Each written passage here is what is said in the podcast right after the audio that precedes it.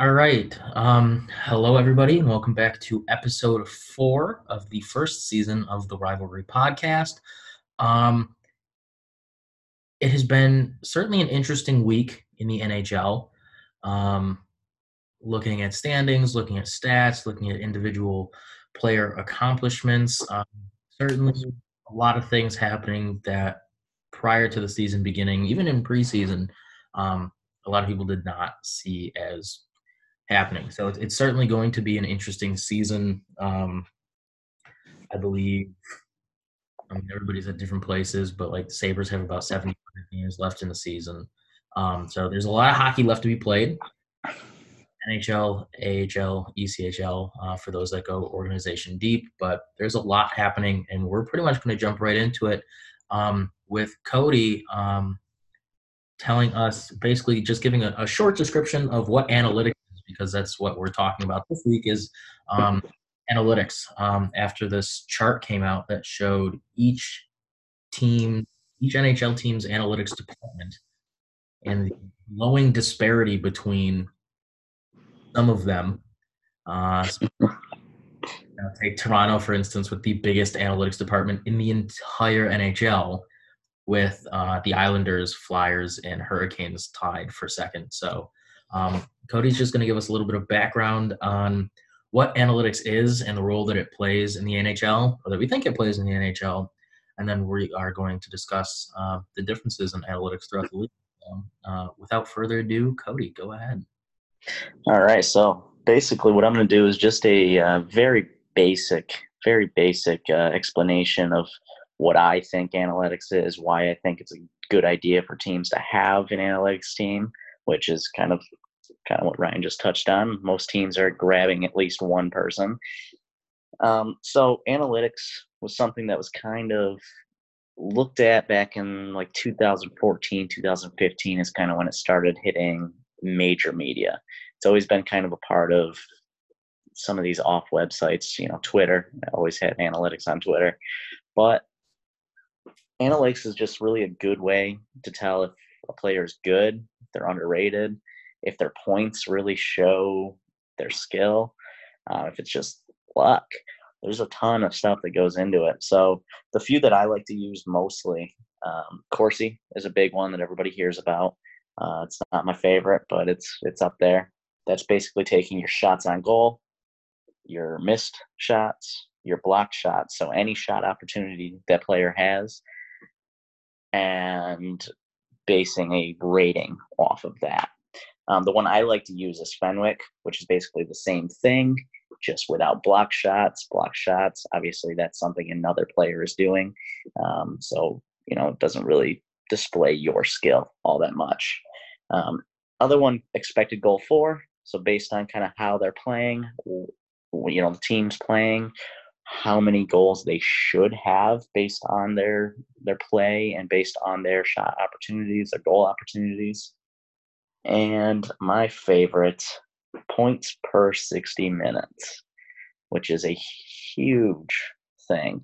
Everybody always wants to point on time on ice um, and stats.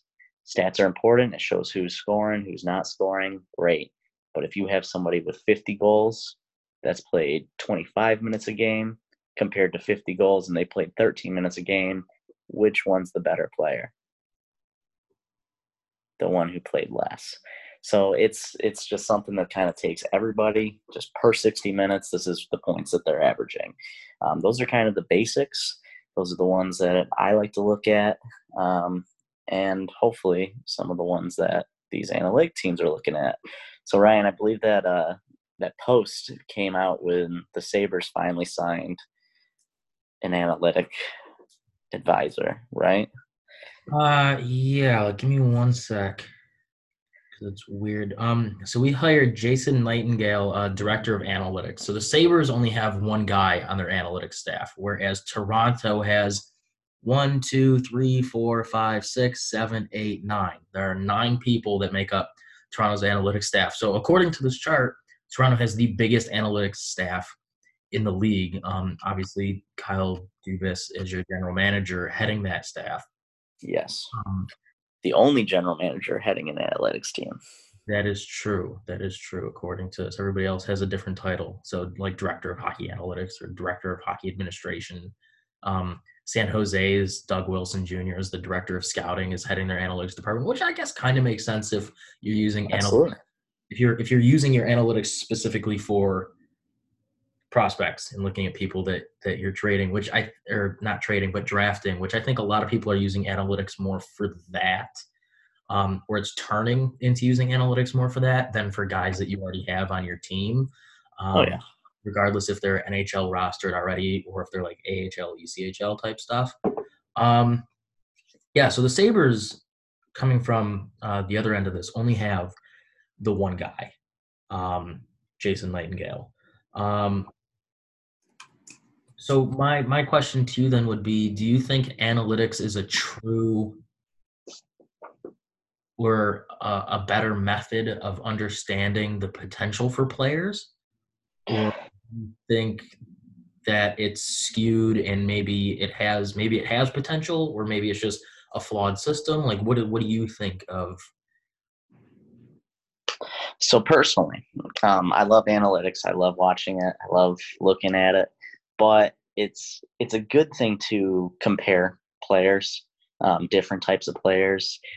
It's not the end all be all. You know, um, analytics is set up to where you can state one player is better than another player with all of this, when the opposite side is well, they're not really not showing it. It's showing potential. They have the potential to be better. They have the potential, but they're not putting the points up. So I don't think taking stats completely out of the picture is going to work. Um, you you have to have a mix of both, um, which I think is the way the NHL is going.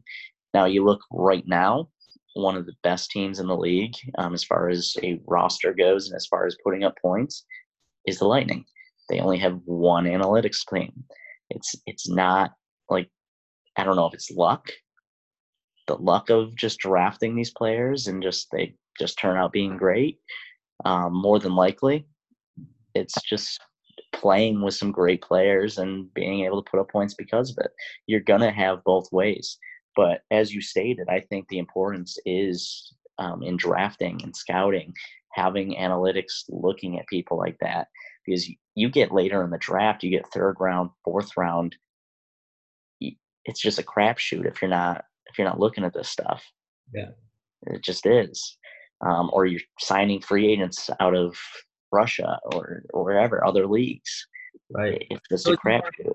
So it's more it's more of a um I mean clearly you obviously believe in analytics, so it's more of a um like a supplemental tool, just another tool to add to the tool belt basically.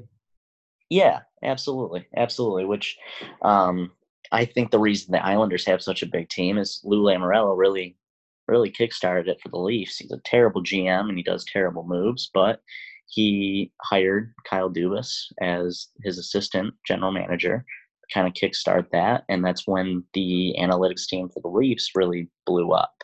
Um, so I think he took that idea and brought it to the Islanders, and to me, it's a good way to sign some of these real cheap players that you're going to need in this cap generation here, this cap era, and still have a great team. Because the Leafs, I mean, we have two lines made up of minimum salary players mm-hmm. because we, yeah, the cap is there. But to get the right people in there, you kind of have to go, which, to be honest with you, it's probably why I'm not a big Babcock fan because I don't think he's looking at analytics. He's not taking, oh well, um, well this this line's really doing more this game. Let's put them out in these situations compared to just rolling four lines, which is the old style. Just every line gets their gets their shot. Right. Um, it, it's just not great. I was just kind of reading up before we did this. Um, I guess Apple and SAP are doing an app for every coach in the NHL. Um, I'm not sure if you've noticed it, but they have more tablets. yeah. I was about to bring that up. But, um, there was a shot. Uh, it wasn't last night.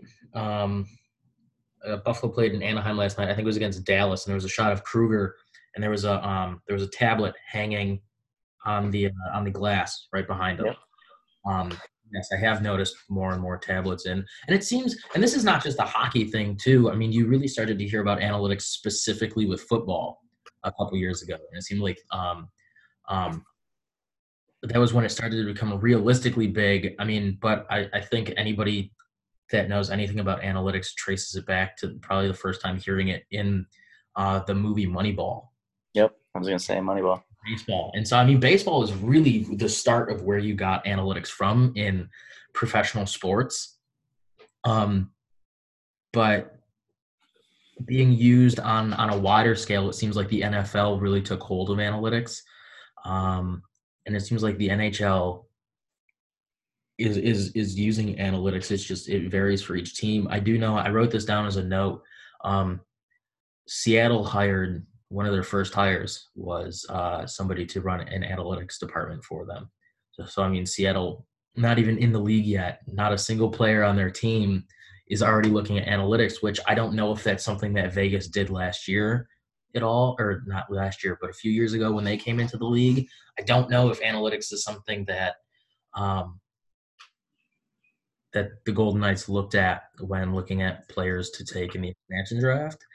Um, but it seems like analytics is becoming so much more of a mainstay in hockey. And I mean, if you just look at this chart and you look at some of these people's titles, on top of everybody looking at analytics, everybody has a different idea of what analytics should be. Like you just look at some of these people's titles, like if you go to Montreal, they have their vice president of hockey operations and legal affairs, sports science and performance director, and their video coach. But if Yeah.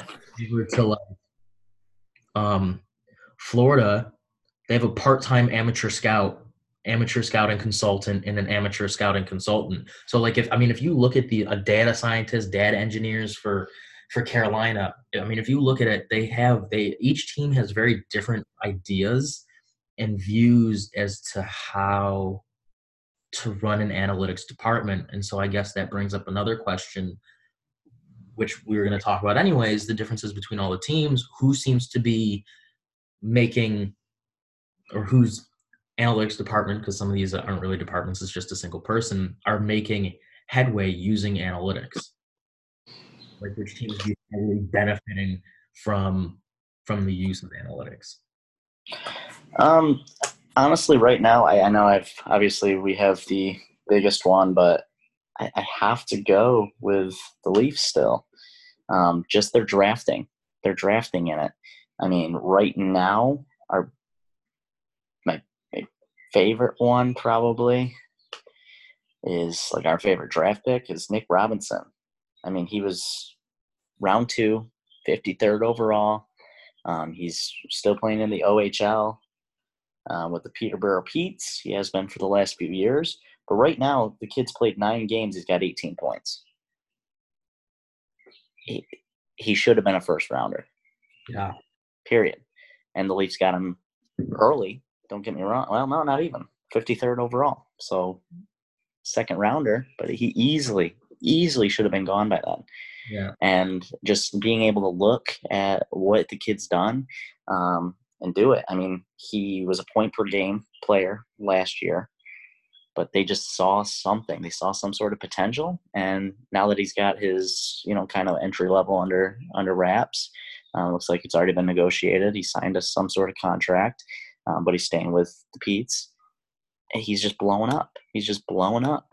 Um, so that's where the real importance is, is that draft. Like we said, that development, which we keep going back to is development. But you have to, in this cap era, until they just figure out how to get all these big players signed under a cap, you're going to have to work through your draft. It's making the draft more and more important again. Um, it used to be, you know, you, you draft somebody and it was kind of just a throwaway pick or you trade it because you didn't really know who to pick but you hey you know what we could grab this nobody player off their team or or AHL player Yeah. It- it's back to being important again it's back to being able to look at things and and trying to get these sleeper picks way down. And it's important. I don't know. Um, obviously like we talked about not every team's doing it. Not every team's seeing it as that important. Yeah. um, but not every team is in cap hell like the Leafs either. Well, that just thinking about the Leafs and what you said about Babcock, that has to be extremely frustrating for Toronto to put so much money, time, and effort and focus on analytics, and then to have your coach basically turn around and say, "We're not paying attention to this." Yeah, that's that's what I was going to get into with the tablets. So obviously, a lot of the tablet use is just watching a replay, watching, oh, hey, this is what I should have done in this position. Um, but the Apple and SAP are doing a live, um, like coaching insight app, where it kind of runs live analytics throughout the game and tells the coach, hey, you know, this is who's outperforming who, this is who's doing this. Mm-hmm. Um, that way, he's not just right now. Coaches just go off the eye test yeah. They're just watching it. That's it. Yeah, I was gonna so, say hockey is very I mean, we had this conversation last week too. Hockey is very like steadfast in its ways. Like hockey hockey is what hockey is and don't yeah. touch it. Like, it's perfect. Don't touch it. Why would you improve upon something if it's not broken?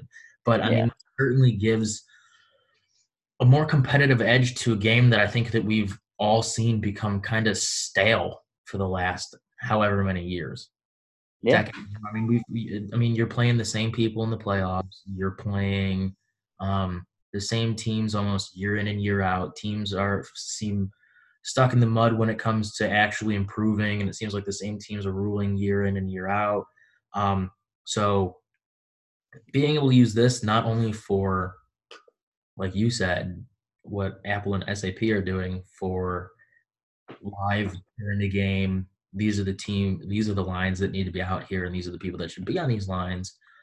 But for looking at the draft and like you said making the draft important again i that's something yeah. i think of um, until you said that. And I, I i agree with you. It's just i think analytics is definitely going to be more of a game changer for hockey than it would be for any other sport. Yeah i mean it's it's every year the game keeps getting faster and faster at at some point, I mean, you can't just look at points. Right. Well, you know? because and I was having this conversation. My roommates are not hockey fans at all.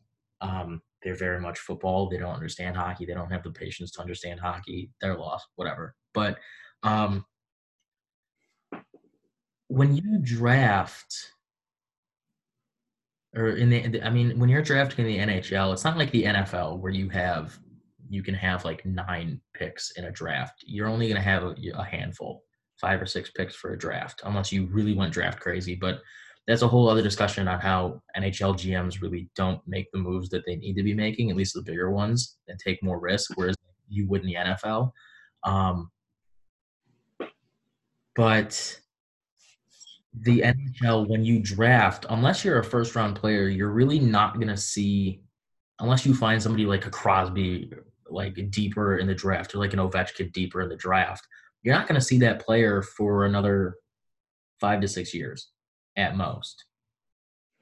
At most, yes. Because, you know, they might be, you know, they might be going to college. They might have chosen to play in college again. Um, they might not, you know, be developed enough so you put them in like the WHL or the OHL or something like that. Like they may not be like a direct like start in the NHL or even go to the AHL and develop. You may not you might not see them for three, four, five something years. So and even then with that you don't really see a whole lot of development from them and you kind of forget that that player exists. So I think analytics is going to help keep those players that you're drafting later in the draft relevant as well. Oh yeah because unless they're your first round draft pick, maybe even your second round draft pick, you really don't care. And like you said, in the past in the NHL, it's it's been a crapshoot, and it's basically like a you know pick your poison type thing.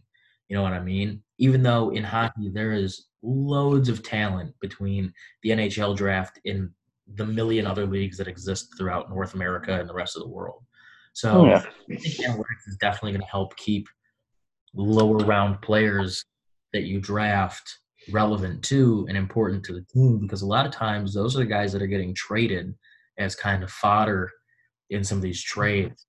Um, so, you know, you're keeping more of the same guys that you drafted a couple years ago versus getting rid of them because you're not really seeing their development as much as you would somebody in like the AHL. Yeah. Now, I want to touch on something that you kind of said about GMs. Um, GMs not making moves, stuff like that. I think that really comes down to the eye test. I mean, people, uh, too many fans don't look at stuff; they just do the eye test. Um, oh, this this player's not putting up points. We better we better trade for somebody that does. Um, when, like I said, points isn't everything. I mean, there's people who go on these streaks that just they're playing really well. They're just not dropping for them, and that's not really the type of person you want to get rid of. Yeah. To get somebody that might play worse but puts up some points. Right. Yeah, you might win one or two games out of it, but for the most part, you're going to lose more than what you win.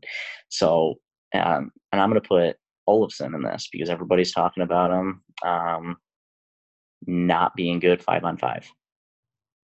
He doesn't. He doesn't. No, he he is. He's still doing the same stuff. He's just. It's just not dropping for him. And just on the power play, there's just too much there for people to defend.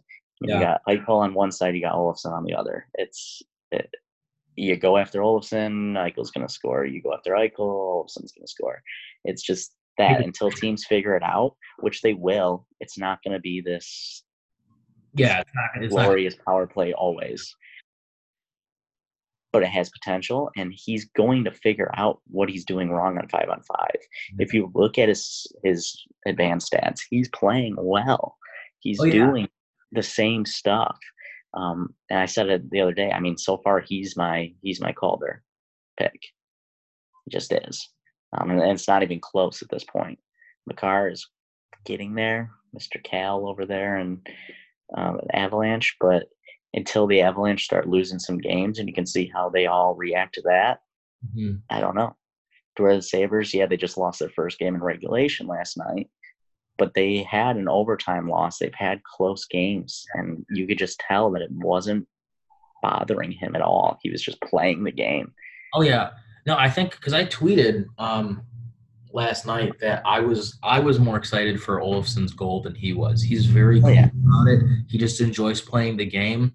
But I mean, for really quick, just to get into it before, because I want to talk about that Anaheim game specifically because of what you were saying, just because of Sabres Twitter's glorious overreaction oh, to that always. game and and basically what it means. Um, I wanted to talk about that, but no, Olofsson. I mean, Olofsson's just a good. He's he's a good player all around. Like you said, five on five, he has good chances. That, like you said, it's, it's just not coming together for him. It's not clicking yet.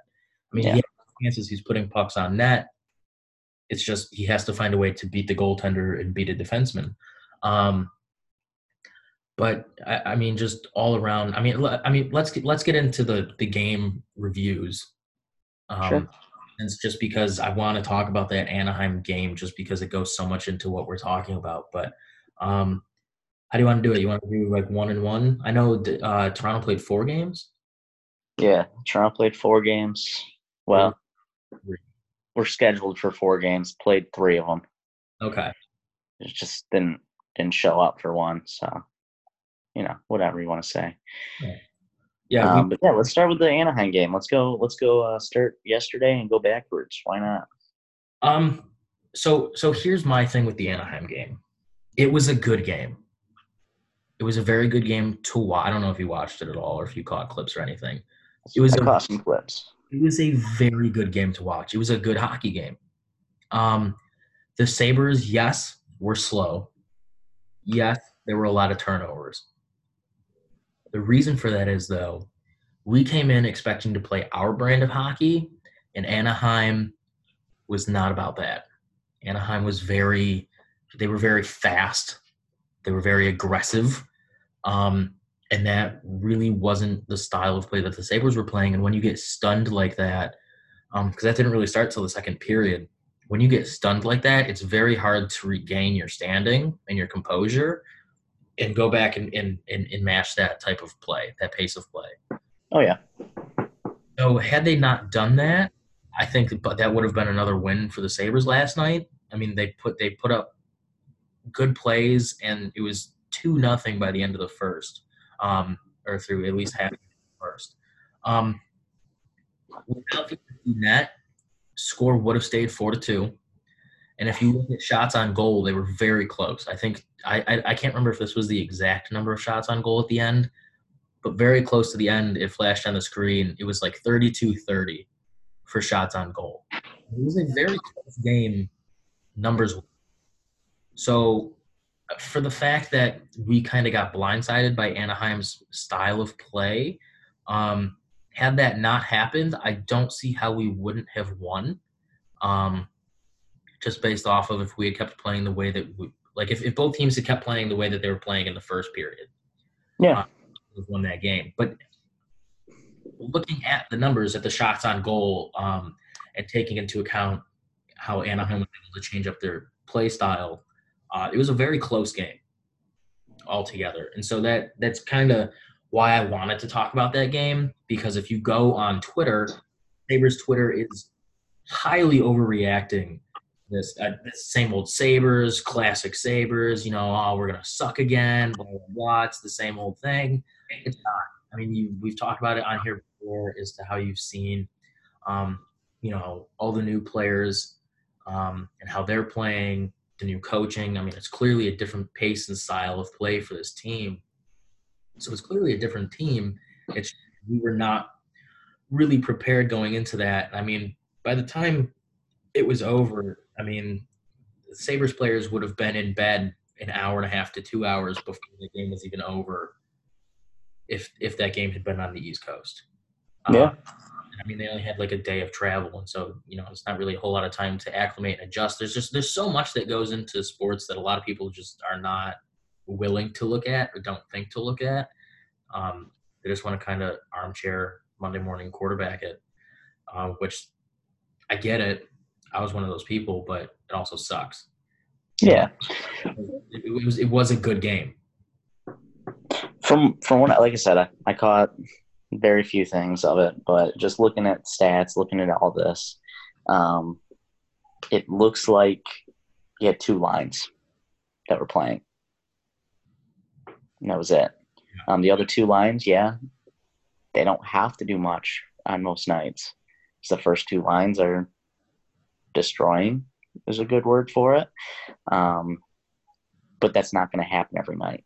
And that's, I think that needs to be the focus of the coaching staff is just let the first two lines roll and figure out the second two lines, the last two.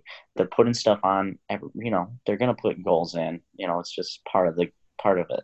But last night, I mean, you had Eichel had four shots, Olofsson had two shots, Reinhart had one. Okay. Jeff Skinner had nine. Yeah. Nine shots. After that, I mean, had he not put up nine shots, it wouldn't have been a close game as far as shots on that. No. It wouldn't have been. It would have been, you know, 30, 30 shots is low to begin with. Um, 33 for Ducks. But Ullmark was also a 867 save percentage, which seems like they just kind of hung him out to dry quite often. Oh yeah, no, no, no. They definitely Um, the defense was absolutely horrible last night. At times, at times, I will admit, Jake McCabe, Jake McCabe did a great job last night. He did a Yeah, fan- that's what I heard. That's what I heard, which is you can have to expect. I mean, Jake McCabe's a very good stay-at-home guy. Um, Colin Miller, same type of player, stay at home. Um, do they have them paired together? Do you know? Might. I. Th- I think so. That seems to be something that teams like to do. I don't like that. I think honestly, you should have one stay at home, one offensive together. That way, at least one person's back to Well, I mean- stop a rush. Yeah, Larson back, but I mean Miller. Miller was up um in in the Ducks zone, and he was shooting at the net uh, a couple of times throughout the night. But yeah, I mean they they are similarly usually they're the same type of player. Well, Miller's definitely more offensive than him. He's just not very good at it. He'll get shots in. He'll go up to kind of um, distract, I'll say. Um, but nothing. I just got a notification. John Tavares is out one to two weeks with a broken finger. Fun, fun stuff. But either way, um, I, I think yeah, you can't you can't win them all. You're gonna have games like that, and that wasn't even a blowout. You know, it was four to two with an empty net, five to two, whatever. People who aren't watching, they're just looking at the score. Five to two may look like a bad game, but it's not. You want to see a bad game? The Leafs and um, Washington played last night as well. Mm-hmm. It was a four to two or a four to three game. Mm-hmm. Most people look at that, oh, close game, no big deal. At least we're up two nothing. And within, I want to say it was, I want to say it was like 45 seconds. The Capitals scored two goals, mm-hmm. and the Leafs took two penalties, giving a, a minute and 53 second five on three. It's pathetic. It's pathetic. Um, and did they fight back? But yeah, they didn't. They did, but you can't let two goals in in less than a minute and give up two penalties. Yeah, and expect to basically. You can't do it and expect to win. Yeah. yeah, our backup was in, their backup was in. So, you know, had it been Holtby and Anderson, would it have been a different game? Probably. But it, it was just, it was so bad. Was really bad. And then, of course, Tavares getting hurt here is fun. I love that. Makes me happy. It's not. It doesn't. But I don't know. I don't think. I think you know Sabres are still looking good. I think it'll be a test. See how they play tonight. It's a back to back right after a loss. Um, see see how they react. If they lose again, I still think that's fine. It's a back to back. You can't expect to win all those. Thing too, at this point, the Sabres record is five one and one. Yeah, that's not a bad record, even if we were to no. go and lose tonight. Because I mean, I mean, road games are tough in in any sport that you play, obviously. But the whole East Coast West Coast thing. I mean, when one coast goes to another coast, it's always a grind. Those teams oh, yeah. losing more games than they probably win. Um, it's just even if we do lose, it's five two and one. Like that's not a bit like that's not a bad record for starting off the season compared to where this team was at the end of last year versus where they're starting off. Like, like no, I, I somebody tweeted this, and I wish I could give them credit for this. Um, because I just loved it. But like, no team has ever gone on an 82 game win streak. There had to be a loss at some point. I mean, mm-hmm. the longest NHL win streak is is Pittsburgh with 17 games. Yeah. And it was in like and, 10 or 2011 or something like that. Like we weren't we we had a 10 game win streak last year. Cool. But now we're at this year. We won a couple games. We had the one overtime loss. We have a regulation loss. There's still Sabres still have 75 games to play. Like there's a lot of hockey left. I'm not saying yep. that they're a good team, but like it's October 17th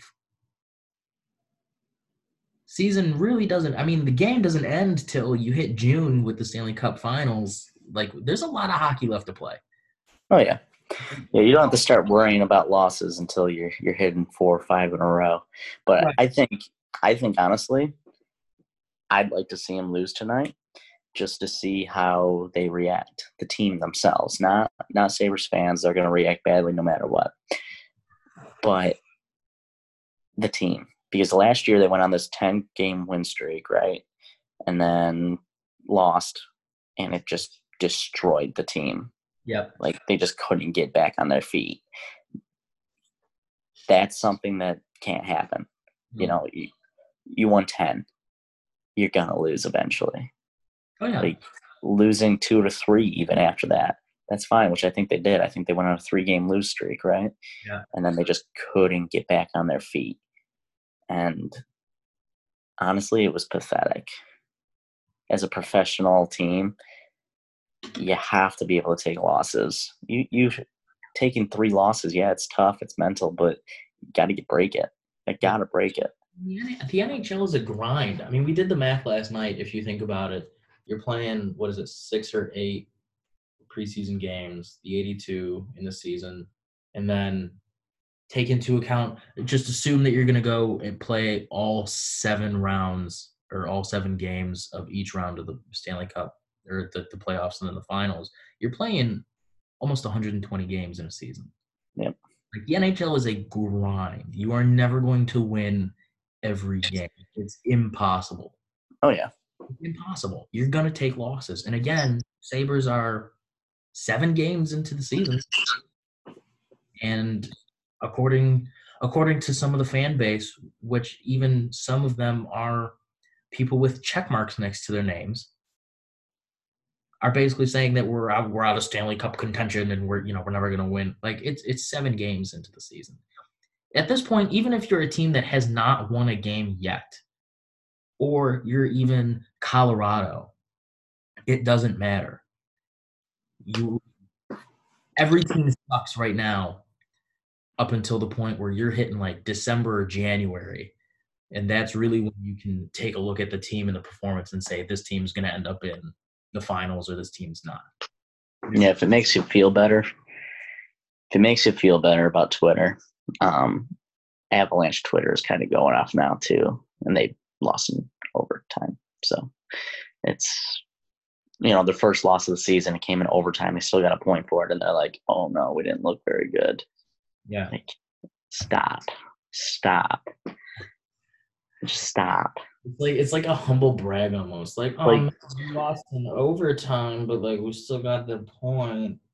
Don't get me wrong. The Leafs Twitter is terrible. It's absolutely dreadful. I hate every minute of it. We are four, three, and one after last night. We've had two games that were really bad. One was last night, it was four three, and the game against Tampa the other night, which was dreadful. I think that was actually we uh So like so like Buffalo, for instance, has a lot of its starters out. Like Brandon Montour's been out with an injury. Um, Lawrence Pilut's been out with an injury. Like a lot of teams have, and now Tavares out with an injury. Um, a lot of teams have guys that are just that are just out with injuries. So a lot of these teams are not even at full strength yet. So like oh yeah. Wait till you come like wait till they come back and see what happens with I mean, again, cool. Like if you want I mean I have a bag of all dressed chips, so like I'll take something else for Bogosian, but No, like yeah, injuries is definitely a thing. I mean, Hyman, he's one of the best supporting players on the Leafs. He's been out. We haven't had him. Um, they just finally tried Trevor Moore on the wing of Tavares and Marner compared to Kapanen. As we talked about, that wasn't working out. Uh, I think we did that last week, but and it seems to be looking better. But still Hyman is just he's grindy. He wins the board battles. He's able to he can pass um, with great precision. He just can get it on the stick of these guys to do it, and it's just something that we're missing. And then on the defensive side, we're missing Dermott, who's young. He Hmm. could come in and have an absolutely atrocious season, but I doubt it. He's just he's a good defender. He has been since he started. Um, he's had a few bad games maybe last season, but that's it. Just a few. Um, nothing compared to Morgan Rielly. Has played probably. I think his best game was against the Wild the other night, and that was mostly all offensive. Um, Morgan Rielly took I want to say two penalties last night you can't do that as a team's best defender, supposed to be best defender. Can't do that. Um, so yeah, I don't know. We'll see where it goes, but Leafs had you know two testing games since the last time we caught. Um, last time we talked, they played the Lightning, lost, and Capitals lost. Those are the only two that were really a test. Mhm. Otherwise, we played the Red Wings and we played the Wild, bottom feeder teams. Um, well, I guess technically not really for Detroit this season, but to me, they're always a bottom bottom feeder. So, yeah, one two in a row, and it was looking good, and then back to the same old looking bad against good teams. Yeah. So we'll Um, see. I mean, for Buffalo, prior to Anaheim was Dallas, which was a game that you and I had talked about. Um, seeing, I mean, you talked about Dallas before. We went to the Sabres Dallas game last season. Um, 4-0 win. I mean, It was good. absolute murder on the Sabres part. in terms of just just looking at the play um, that was out there on the ice. I mean, just absolutely just Dallas did not do a good job of defending. Goaltending was obviously atrocious if you're in four goals and there's no response from your offense. I mean, those three o'clock games. Yeah. Well, Buffalo usually performs really well during afternoon games. I know. Like last season, we had because we had that string of like afternoon games last season. It was odd. No reason whatsoever. Um, but no, the Dallas game was really good. I mean, they looked really good. That's not to that's not to disparage Dallas and say that they're a crap team. They have talent on that team. I mean, they looked good at times, specifically in the first period when they weren't getting absolutely beaten to death. But I mean, Dallas is a good team. Sabres just showed up and played better. Um, that's the thing that I like about the NHL, though, is you tend to play every team at least twice a season. Yeah. Um, so uh, I think we play Dallas again this later in the season. I would think so. Um, I'm interested to see what happened uh, in in the second meeting, and then before that was Florida, uh, which was a good win too. Um, so I mean, for a Florida team that you've talked about before too, Florida, kind of an underdog. A lot of people view it as not being that good of a team. Florida, obviously, a very good team. Um, and they somehow uh, pull the win uh, that one. That was so, a good test. That was, was, a good test. It was also a good game to watch. It was just like like we said or like you said last week. Like if you if you even if you lose, if you play good hockey, then it, then it's then it's it's yeah. It doesn't matter. It doesn't matter. Yeah, had they not pulled it out in the shutout shootout, I think it still was a good game for them. Um, it was it was a good test. They scored on a good goalie they they still played the way they should against a team that's really up and coming. Um, it's a big team that's going to be real good in these upcoming years. So it was it was good to see. It's I'm not like in the beginning of the season, obviously, because I don't have much uh, crap to talk um, about the Sabres. They they're looking good. They're looking good. Unfortunately, yeah, I, I have a a friend. Um, she's a uh, she's a Flyers fan, Oof. We were, yeah, no, that sucks for her. Well, I texted her last night. I wanted to know if she wanted to come over and watch the game, and um, she was back home. But she said that she was watching the Flyers game, and it was absolutely. She was like, "Yeah, Flyers are playing like crap again, like always." And then she even she even said that that, that she thinks this year's going to be the Sabres' year. That we're going to end mm. up not not necessarily winning the Stanley Cup, but at least at least end up in the playoffs. Um, that's her take. That's not mine. But just saying. Um, there's, there's. What is your take? Where they ended up?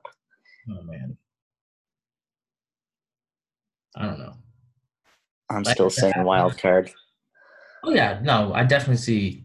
I, I definitely see wild card. Um, whether we win that wild card or not is up to them.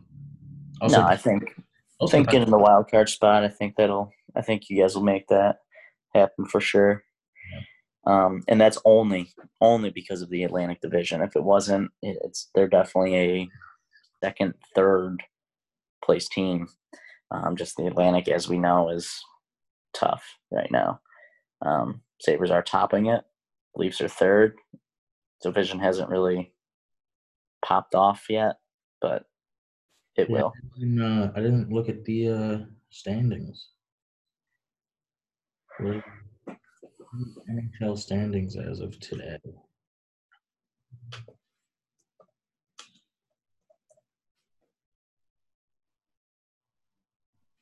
Let's see. NHL. I mean, I did just see that Sabres are, like you just said, they're top now. League Edmonton, Carolina, Colorado, Buffalo, Boston, Anaheim, Pittsburgh, Washington, Toronto, and Nashville. Those are your top 10 teams. I mean, Carolina has the best record out of any of them, uh, but Edmonton has um, their difference is a, is a plus 10, whereas Carolina's is a plus 7. Carolina's also got one more game played. They've lost two. Carolina's six and two, I believe. Um, I don't know. Carolina. I, I just I don't know. I like Carolina. I love that James Reimer is playing. I mean, he's kind of backing up Mrazek because Mrazek's coming out real strong here, but um, I don't know. I feel like, and I mean, honestly, it's all it's three point difference between ninth and first. So, like you said, it's still early. There's a ton of hockey to be played. Yeah. As though it starts to stretch out a little bit, hopefully the Sabres can stay up there. Hopefully the Leafs can stay up there. Like the I Leafs have the Leafs have scored the most goals in the league. So like I said, it's usually not until about December that you can really start judging teams on. Yeah, late Uh, November, Thanksgiving. Oh yeah, yeah, yeah, yeah. But I mean, definitely heading into December is really when you start looking at who you expect to make it into the playoffs. So, Oh yeah. I mean, I'll keep I'll keep talking trash to even other Sabres fans on Twitter Of about course. you're wrong Me and. But yeah, that's why I just I just when it comes to specific things like that, like the like that one conversation the other day about Eichel and Matthews, I'll just tag you and just let you have the conversation because like Oh, that was some I'm dumb not- stuff. I'm not going to be able to to to do what you're doing with that conversation. But um, Well, that was a good conversation. Um, it turned into a good conversation. It was not at first. It was very hostile at first. there was there was a few people who just thick skull didn't want to listen, didn't want anything to do with it, which you're gonna get. Um, there's a few people that we actually had a decent conversation, and it honestly brings us right back to our first point: analytics versus stats. Yep. The stats, you look at it, you just look and don't watch the games. You don't do anything. You don't watch both teams.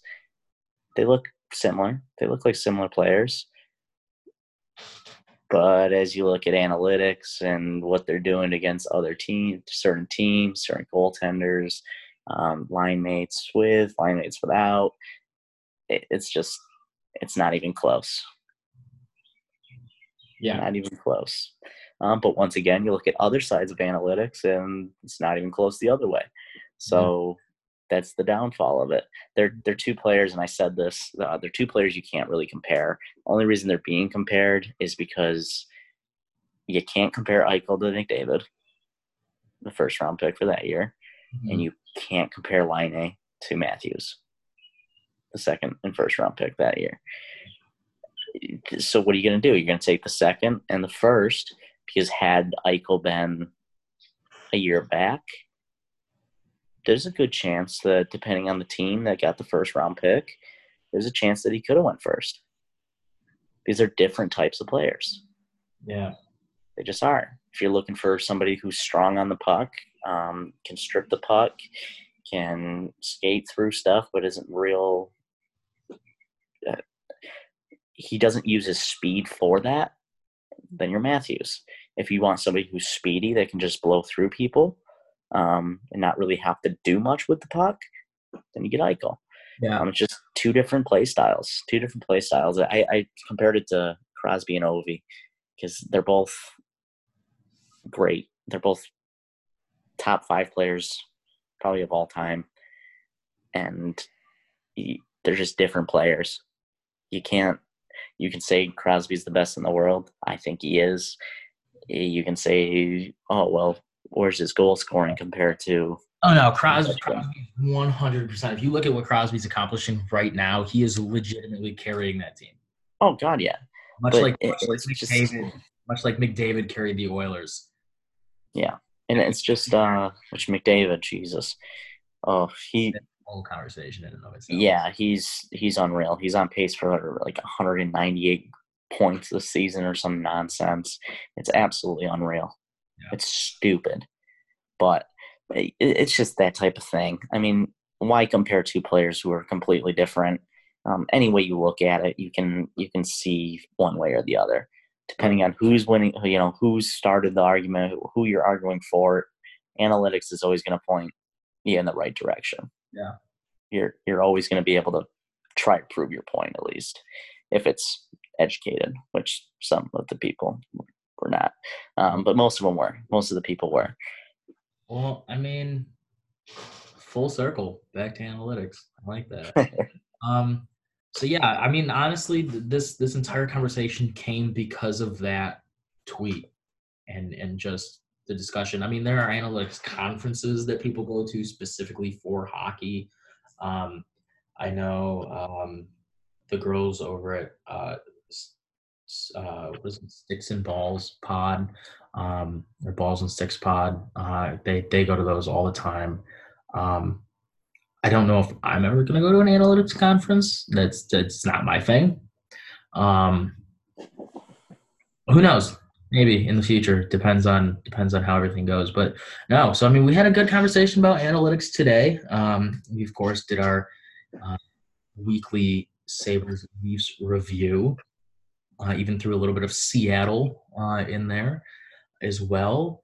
Um, we don't have anything for next week yet. I have a couple of ideas that we'll talk about, and we'll start to announce that. Um, when it comes to listening to the podcast, we're still having some issues with getting it on iTunes, but it is still on Anchor. Um, it's still on Radio Public. It's on Google. Um, so you can find it all there, or if you can't find it on there, you can go to uh, LDG Sports on Facebook um, or Instagram, and you can get the links there. Well, on Instagram, you have to ask for the links just because we can't post it. Um, and then on Instagram, uh, you can DM us and ask for the links on the underscore rivalry underscore podcast. Um, and so that you can actually follow that for everything that you want to know about the podcast, what we're doing, where we're at, um, and basically anything and everything that has to do with this podcast um, which is not a whole lot so far. Only four episodes in, so we're getting there though. Um, but I do have to say, I, I went to um, Buffalo Sports Podathon last week. Uh, had a fun time. Uh, met a lot of people. I mean, I knew the guy that was emceeing it, Monster, um, from our time at Cold Front Report together. Um, before that, though, I showed up early and I went on with uh, Patrick Helper, who's part of the new Ice Chatter podcast and um, we recorded uh, a little segment and talked about pretty much anything and everything. I mean, Krueger's coaching and management style, Ristolainen, the league, stuff like that. Um, and so that should be out today, and we'll post uh, links up to that and advertise that. You guys want to catch that conversation. Um, we are working on getting a lot of guests on here. We're working on being guests on other shows ourselves.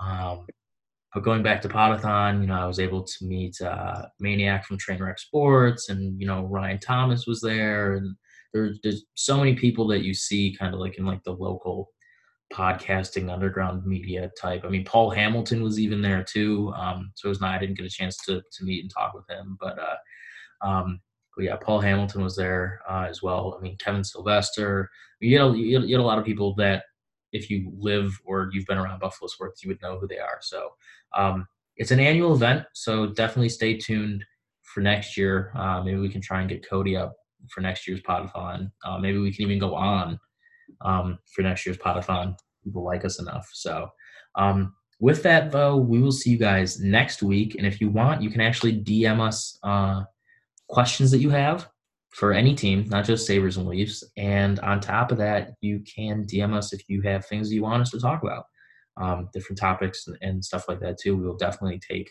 fan consideration. So, with that, thank you for tuning in to episode four of the Rivalry Podcast. I hope that you all have a fantastic week. I know I will uh, because I don't have college classes for the next four days. So I'm definitely going to have a fun, relaxing week. Um, and Cody's going to have some fun down in the sun there in Florida. So um, we hope that you guys all have a fantastic week as well. Cody, do you have anything that you would like to say to the nice people that definitely are not paying us to do this? First of all, thank you all for listening. Um, if you are interested in more advanced stats, um, some of the websites I use, I just want to shout them out real quick. Hockey-reference.com is great, and Corsica.hockey is really good. So either one of those will help you out if you're willing to learn um, or just looking stuff up. Um, HockeyDB can be all right too, but either way, use the Google machine. take a look. Um, it's going to be the way the, the league goes. So thanks again for listening. We'll talk to you all next week.